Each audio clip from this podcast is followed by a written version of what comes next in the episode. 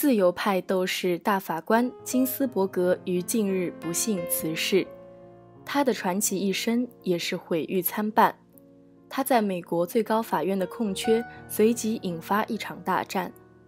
特朗普发誓说，要尽快为这个国家提名能按宪法本意解释美国宪法的大法官，因为这将改变生活。弄不好的话，我们将不会有一个国家。而民主党群起抗议，表示应该等总统大选之后，留待获胜者来提名。国会老大佩洛西甚至声称，若特朗普轻举妄动，他将再次弹劾。一时间，狼烟四起，剑拔弩张。那么，我们华人究竟该支持谁呢？要想冷静回答好这个问题，我们必须远离喧嚣的现实，回望历史，冷静下来，从美国政治的顶层设计出发，弄明白。最高法院在美国政治版图中的角色之后，我们才能透彻理解现实，才能做出正确的选择，做迷茫时代的明白人。我是您的专属伴读，原媒体朗读者思源。今天的木鱼见闻，我们从杰弗里·图宾的《誓言：白宫与最高法院》一书中来探索真相，寻找解决现实问题的钥匙。美国的基本政治结构，纵向看分为联邦和州上下两层，什么事情归联邦管，什么事情归州自己管，这是美国政治第一要紧的事情。美国的政治争论，从根本上说，都可以归结为联邦权与州权之争。宪法里也明文规定了，未明文列出的权利归州政府。所以和很多人想的不一样，三权分立并不是美国的立国之本，美国的立国之本是另外四个字，叫主权在州。这和中国的历史就不一样，中国古代强调大一统，历朝历代都是皇帝打下江山，然后划片片，这片归张三管，那片归李四管。张三李四的统治合法性来源于朝廷对你的认可，朝廷不认你，你就是割据一方的反贼。也就是说，历史上中国的政治秩序是自上而下的，美国的政治秩序是自下而上的。从联邦往下看，各州自治就是咱们中国人说的各美其美；从州向上看。联邦共和就是咱们中国人说的“美美与共”，美美与共的“共”是什么呢？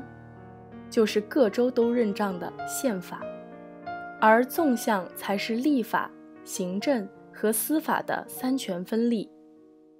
三权分立的概念是法国人孟德斯鸠提出来的，但他只是秀才纸上谈兵。美国是照他的说法。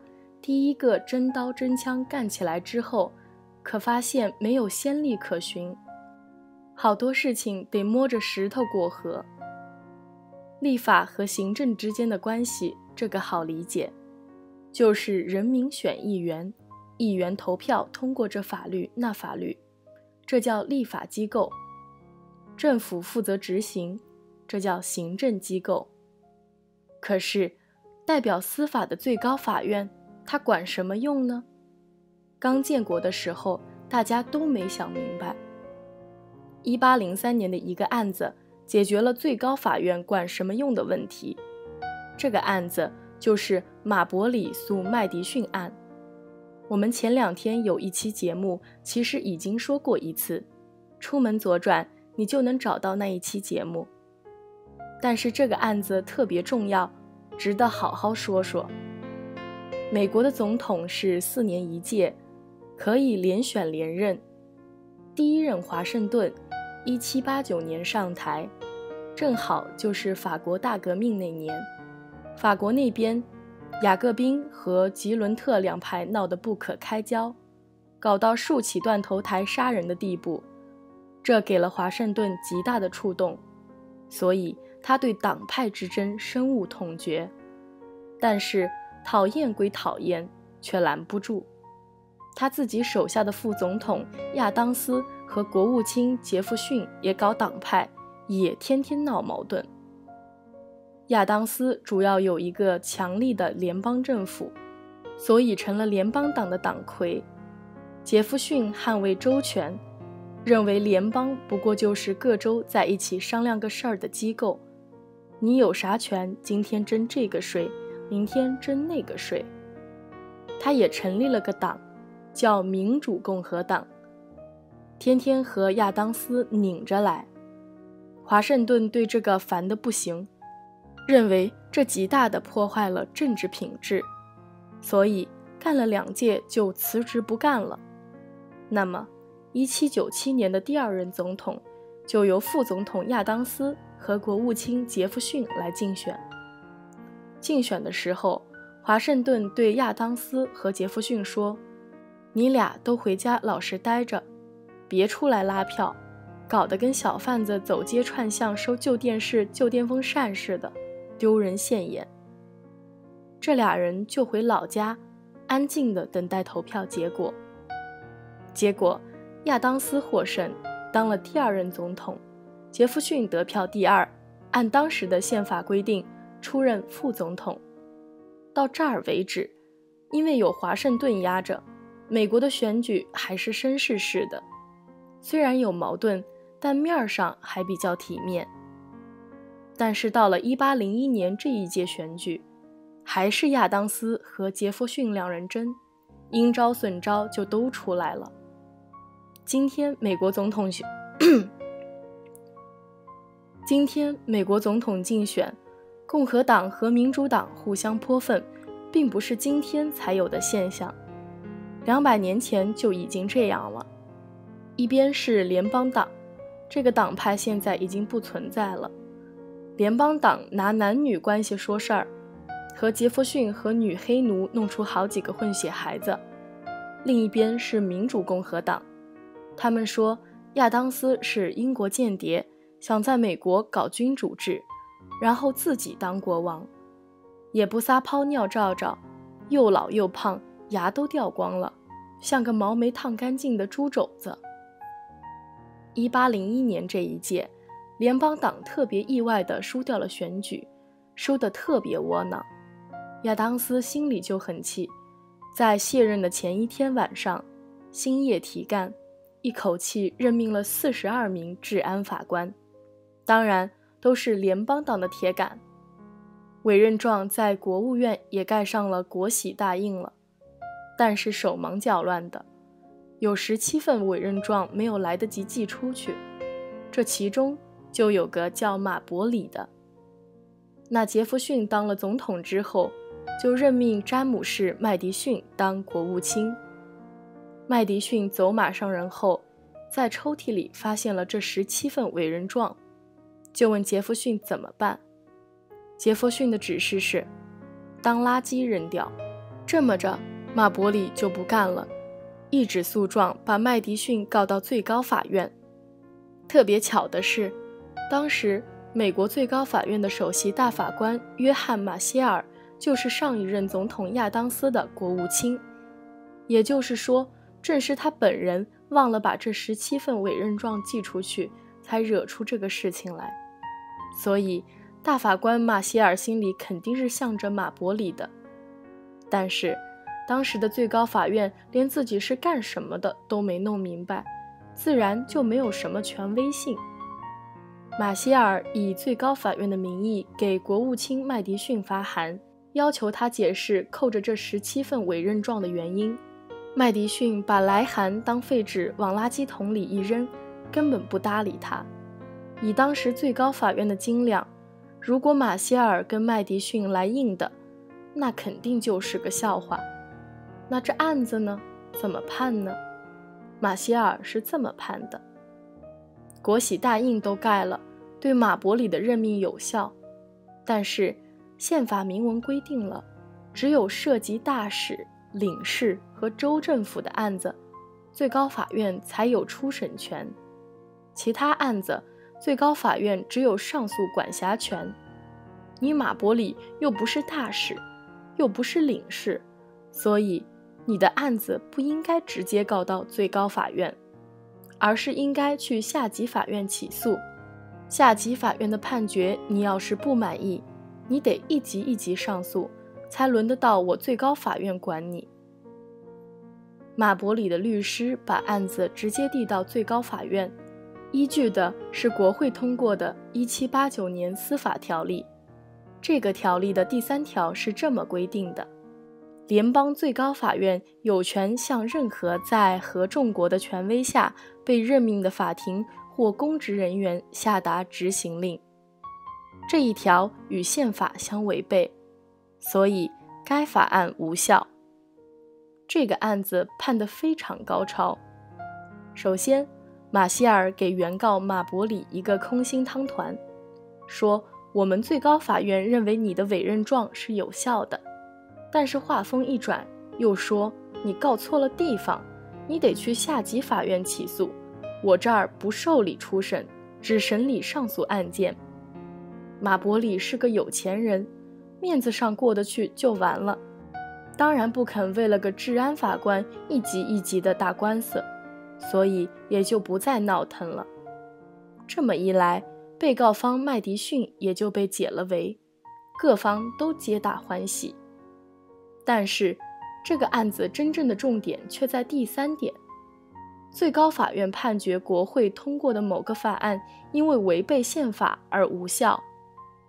也就是说，通过这个案子的判决。美国最高法院从此拿到了对宪法的解释权，然后对国会通过的法律进行合宪性审查，这就算是开了先例。也正是从两百多年前的马伯里诉麦迪逊这个案子开始，大家弄明白美国最高法院是干什么的了。第一，当然是最高上诉法院，官司打到这儿就算是到头了。第二。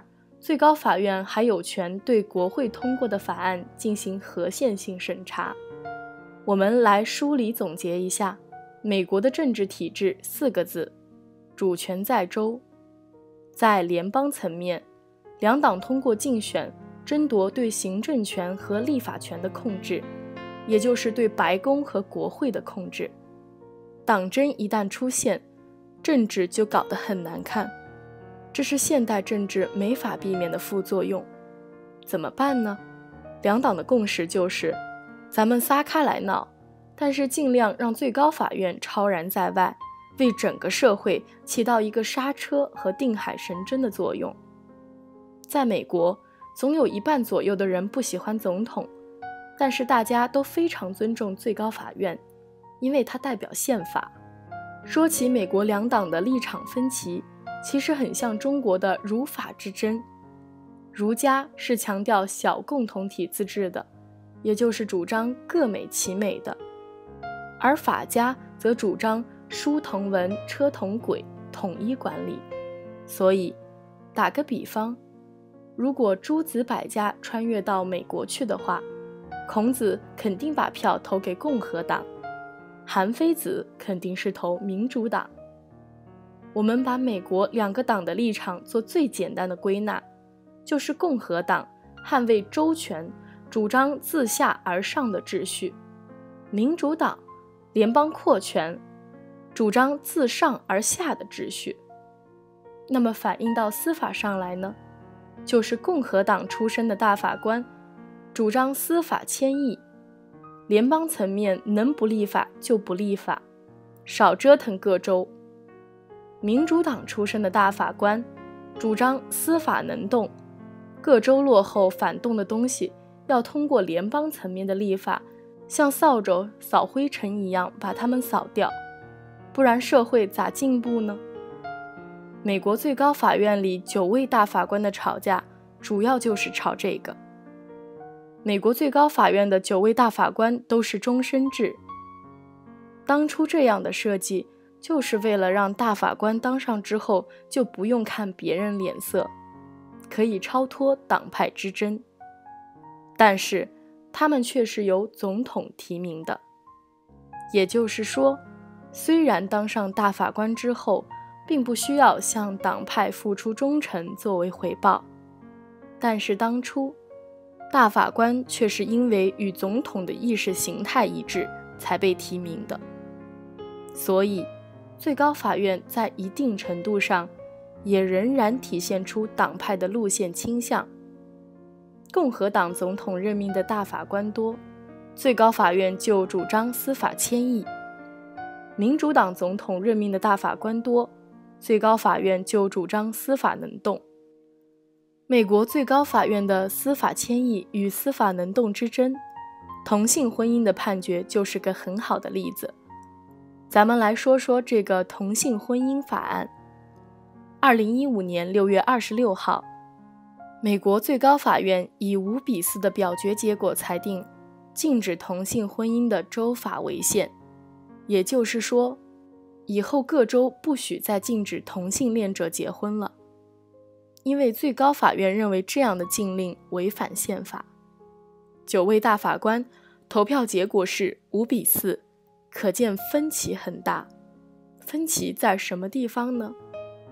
民主党这边的自由派大法官认为。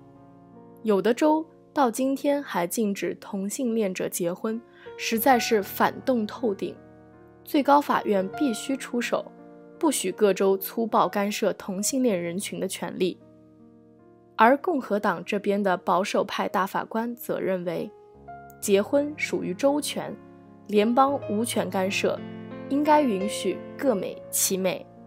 保守派的斯卡里亚大法官在输掉投票之后。公开抱怨说，在这次判决前，美国五十个州中已经有三十七个宣布同性婚姻合法，剩下的州，主张同性婚姻的人们还在一次次的呼吁、游说，他们输了之后不放弃，坦然接受失败的结局，并为下一次能赢而不懈努力。这正展现了美国民主的最佳状态。这正是我们政治制度应该有的样子。可见，斯卡里亚主要还不是反对同性婚姻本身，而是反对司法能动，反对法官在法庭上越俎代庖，把本来属于国会的事儿给干了。这个判决导致了很糟糕的后果，主要分三个方面吧。第一，就在三年前，也就是二零一二年。国会通过了一项法律，叫《婚姻保护法》。《婚姻保护法》规定，联邦政府永远不得承认同性婚姻。官司打到最高法院，最高法院以五比四的投票结果判定这个《婚姻保护法》为宪，理由恰恰就是婚姻属于州权，联邦无权干预。那这不是拉偏架吗？国会说不许承认同性婚姻，你说违反宪法，理由是联邦无权干涉各州的婚姻权。现在有的州不许同性恋结婚，你又说违反宪法，那宪法到底是啥？政府朝令夕改，问题倒不是太大，但是司法，尤其是美国这样的普通法体系。最宝贵的原则就是判决的前后一致性。同性恋婚姻法案的判决破坏了这个一致性，严重伤害了最高法院的权威性，这是第一个问题。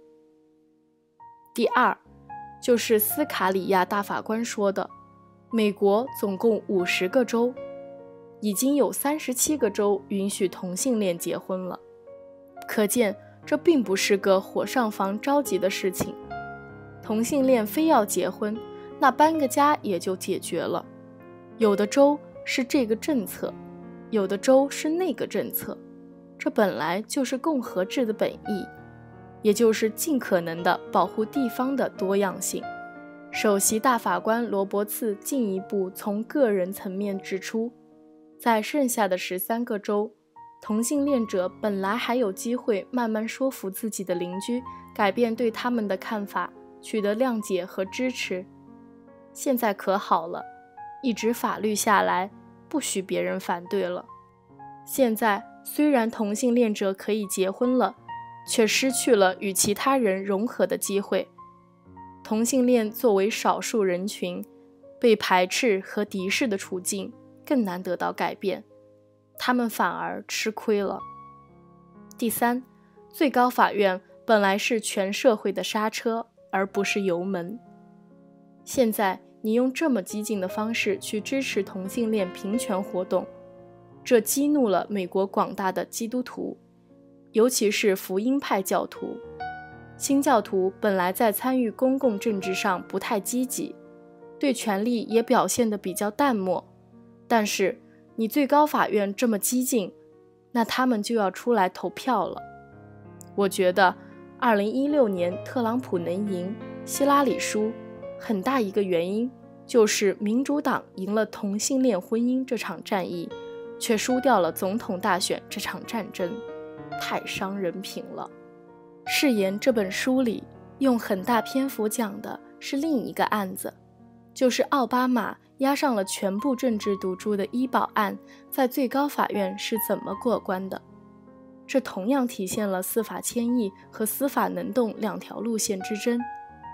奥巴马医保案的核心内容是，美国公民只要收入超过一定额度，就必须买医疗保险。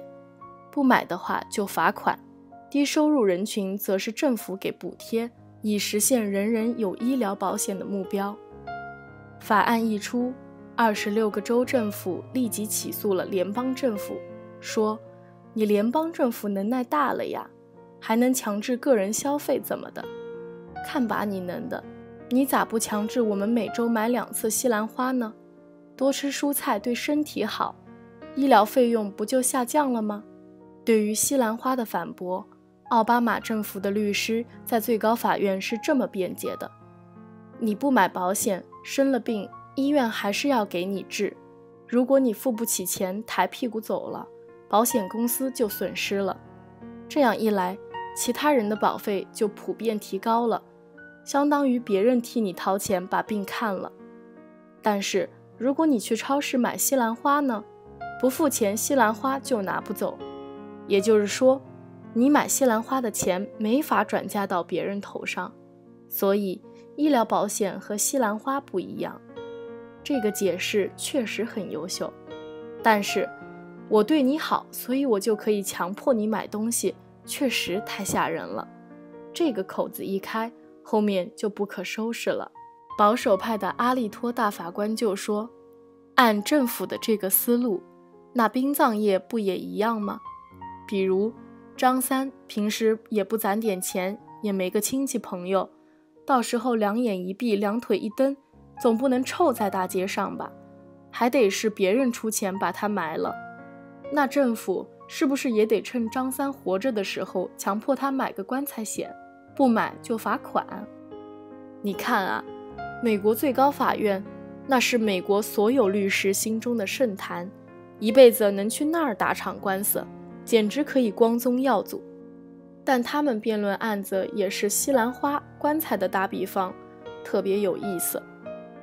当时美国最高法院共和党这边有五位大法官，民主党那边有四位大法官，接理奥巴马的医保案过不了，因为民主党大法官少数嘛。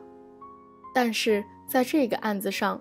共和党出身的首席大法官罗伯茨叛变了，投了赞成票，因为他心里知道这个官司奥巴马押上了自己所有的政治筹码，输不起，于是打算做个政治交易，在这个案子上放奥巴马一马，换取民主党大法官在其他案子上对他的支持。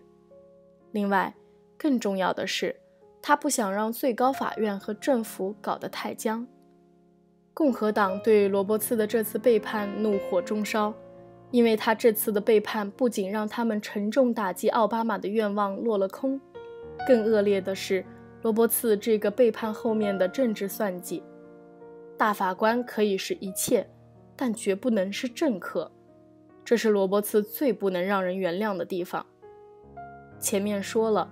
民主党总统任命的自由派大法官是主张司法能动的，能管就管；共和党总统任命的保守派大法官是主张司法迁移的，能不管就不管。司法能动最严重的是六十年代厄尔沃伦当首席大法官的时候。可笑的是，厄尔沃伦也是个大叛徒，他是共和党总统艾森豪威尔提名的。艾森豪威尔完全没想到，沃伦当上首席大法官之后，完全背弃了司法迁移的立场，把最高法院当油门踩。造成了美国社会翻天覆地的变化，所以，艾森豪威尔痛心疾首地说：“对沃伦的提名是我这辈子最大的错误。”厄尔沃伦期间的最高法院，在推动种族平权、保护弱势群体、捍卫言论自由方面都做出了极大的贡献，强力推动了美国社会的进步。但问题是。这些进步本应该由国会以立法的形式去完成，而不应该由最高法院几个法官敲敲法锤来决定。也就是说，你最高法院不能抢戏，通过歪嘴念经，把立法的话从国会手上抢走，这样美国三权分立的根基就被伤害了。这是司法能动的一个大问题。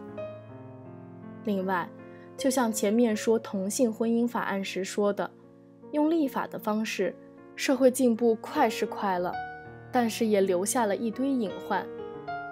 因为缺乏民主程序，缺乏各方反复争论的过程，美国最高法院推出的各项变革也就缺乏广泛的民意基础，这就造成了社会不同族群和不同阶层之间的撕裂。到今天。美国社会也还在承受着社会撕裂的代价。通过这几个案子，来更深入地了解美国最高法院，比如种族歧视、男女同权和米兰达条款，就是咱们在美剧里听过无数次的：“你有权保持沉默，你所说的一切将成为呈堂证供。”美国最高法院在六十年代沃伦当首席大法官期间，充当了社会变革的急先锋。虽然切实推动了社会进步，但一是破坏了司法迁移的原则，把刹车当油门踩；二是，在有些案子上用力过猛，过犹不及。我们大家遵守法律，目的无非是降低社会运行的成本。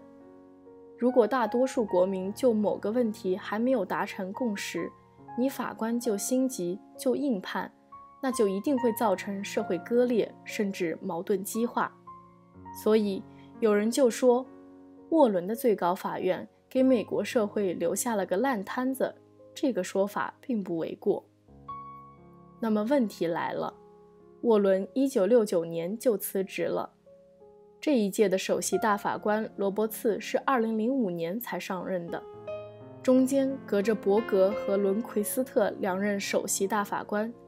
这四位首席大法官也都是保守派，尤其是伦奎斯特，他出任首席大法官期间，最高法院里保守派大法官与自由派大法官一度达到八比一的悬殊比例。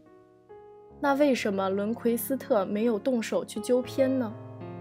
我觉得有这么两个原因：第一，在美国，民主党的自由派和共和党的保守派看上去水火不容，其实，在追求社会共同善的目标上，二者是一致的，分歧仅在于方法上。自由派认为，为了实现社会共同善，也就是集体利益。必须要牺牲点个人权利。保守派恰恰认为，为了实现社会共同善，必须捍卫个人权利。种族歧视是坏的，男女应该平权，这些问题两者都没有分歧，分歧只在于实现的路径和速度。就像开车，前面超速了，后面慢点儿就好了，但没必要再倒回去。第二，美国是普通法法系，先例会对法官形成很强的约束。伦奎斯特就特别尊重先例。他说：“美国司法体系就像一艘巨轮，不适合急转弯。如果他全盘推翻沃伦的判决，美国社会就会发生左右剧烈的摇摆。这是伦奎斯特极力要避免的。他宁可让沃伦的子弹再飞一会儿，以待后人。所谓治大国如烹小鲜，就是这个意思。”伦奎斯特非常爱说的一句俏皮话就是。我什么都没做，在这一点上我做得非常好。说了半天，沃伦都留下了哪些烂摊子呢？比如，种族歧视当然是错的，但是誓言里讲了这么个案子，是说纽黑文消防局搞了次晋升考试，结果黑人的通过率还不到白人的一半，消防局就说这次考试不算，重考。那通过考试的就不干了，打官司。下级联邦法院判消防局做得对，应该重新考。这个官司一直打到最高法院，最高法院说：“你这不胡闹吗？不管黑人白人，考试总是要一个标准，这个才叫不歧视吧？”举这一个例子，一是让你了解一下美国的政治正确已经荒唐到了什么程度，二是。让你对现在在最高法院里自由派的基本立场有个大致了解。在种族平权方面，自由派的主张是对少数族裔进行补偿性倾斜，黑人考八十分等于白人考一百分，差不多就是这个意思。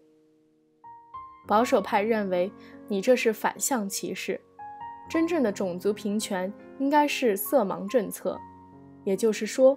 对于一个人的评价，肤色不作为一个考核参数，这个才叫不歧视。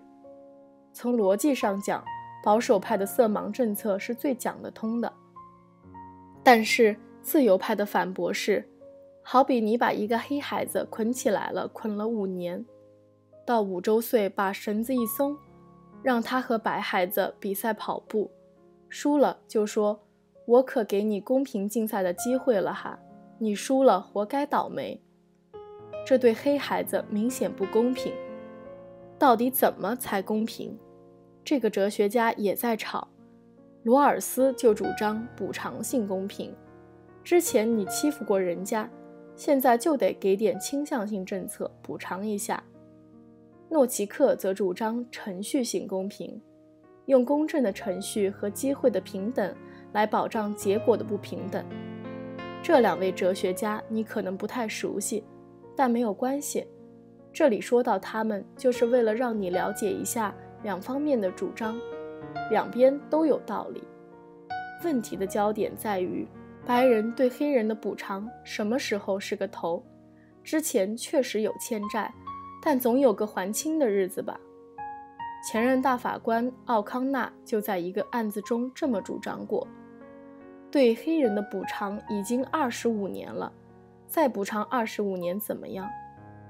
意思是，我还债五十年总够了吧？但是大法官中唯一的黑人托马斯却并不买账。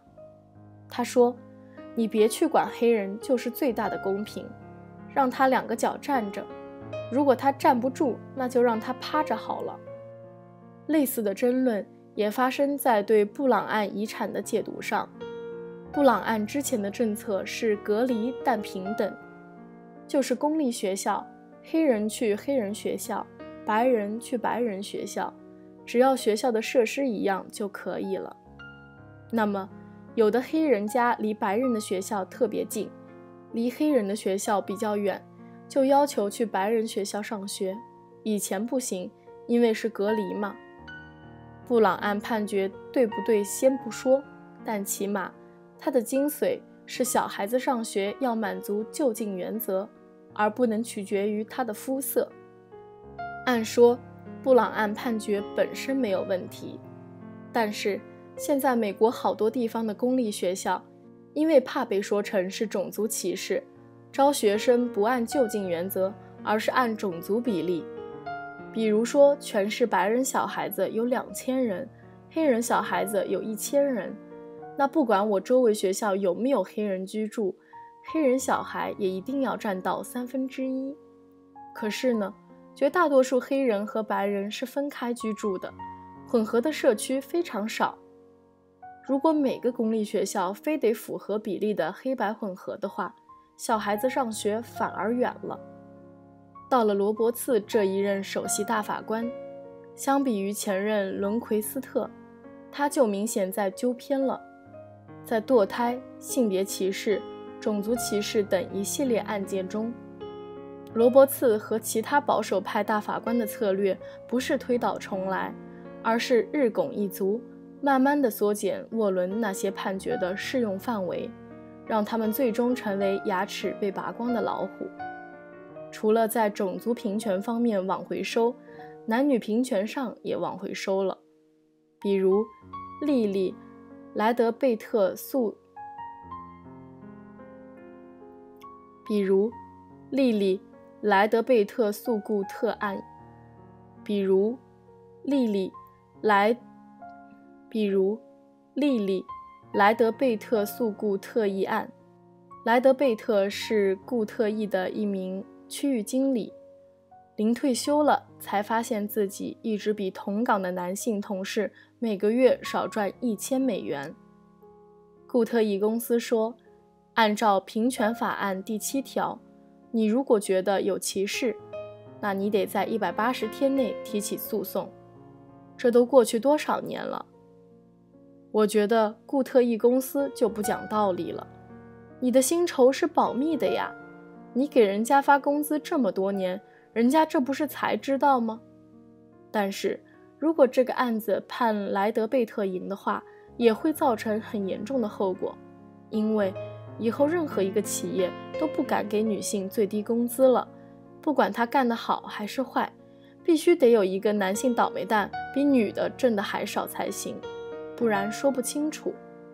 如此一来，这就侵犯了雇主的权利。我雇个人给多少钱，我还说了不算了。既然女的这么麻烦，那我以后不雇女的了。你看，政府乱插手，过度保护女性，最终的结果反而是女性吃亏。罗伯茨的最高法院既没有说民权法案不靠谱。也没有说固特异公司有权给任何人开任何工资，他只是判莱德贝特有权要回最近这一百八十天内的赔偿，这等于是支持了固特异。但是，沃伦留下来的遗产有的可能就动不了了，比如米兰达条款，就是你有权保持沉默的那句话。保守派抱怨是。米兰达条款对犯罪嫌疑人的权利保护做过了头，这极大地妨碍了警察办案。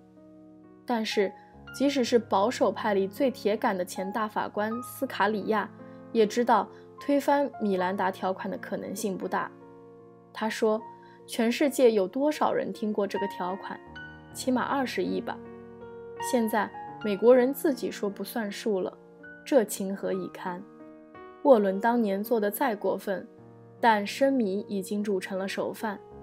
这些年的一系列判决已经深刻地改变了美国社会，想要全部推翻重来，既不可能，也没有必要了。今天的美国最高法院，保守派和自由派大法官的比例是五比四，保守派继续占据着上风，因为自由派的金斯伯格上周辞世。本周，特朗普将提名新的共和党阵营的大法官，那么最高法院里保守派和自由派的比例就很有可能变成六比三。这意味着，在未来的二十年里，最高法院右转，一点一点地清除沃伦时期的遗产是大方向。但是，美国右派阵营这些年的基本盘在发生着变化。简单说，就是福音派基督徒的比重越来越重，这造成了共和党的分化。也就是说，在共和党阵营里，大致分成了不信上帝的保守派和信仰上帝的保守派。在堕胎之类的问题上，保守派内部的分歧也非常大。誓言里，保守派出身的奥康纳和苏特大法官站在自由派一方，支持堕胎。而受基督教影响比较大的保守派大法官反对堕胎。好，总结一下，托克维尔说过，美国发生的所有政治问题，或迟或早，终将转化为司法问题。但是他只看到了硬币的一面，硬币的另一面是。美国发生的所有司法问题，或多或少终将转化为政治问题。大法官由总统任命这个机制，已经决定了最高法院从根本上也难以完全摆脱党争的毒瘤。把最高法院当刹车，避免整个社会的剧烈动荡，对整个国家和社会才是最好的。对于这一点，美国保守派也好，自由派也好。大家心里都明白。但愿罗伯茨这一届也能有伦奎斯特的智慧，慢一点，稳一点。反正时间有的是，不用着急。好了，今天的伴读就到这里，希望能对您有所启发。感谢本文作者顾先生，也感谢您的聆听。不抽象就无法深入思考。不还原就看不透事物本质。我是原媒体朗读者思源，欢迎您明天继续来我们原主平台，追索真知，探寻真理，做一个迷茫时代的明白人。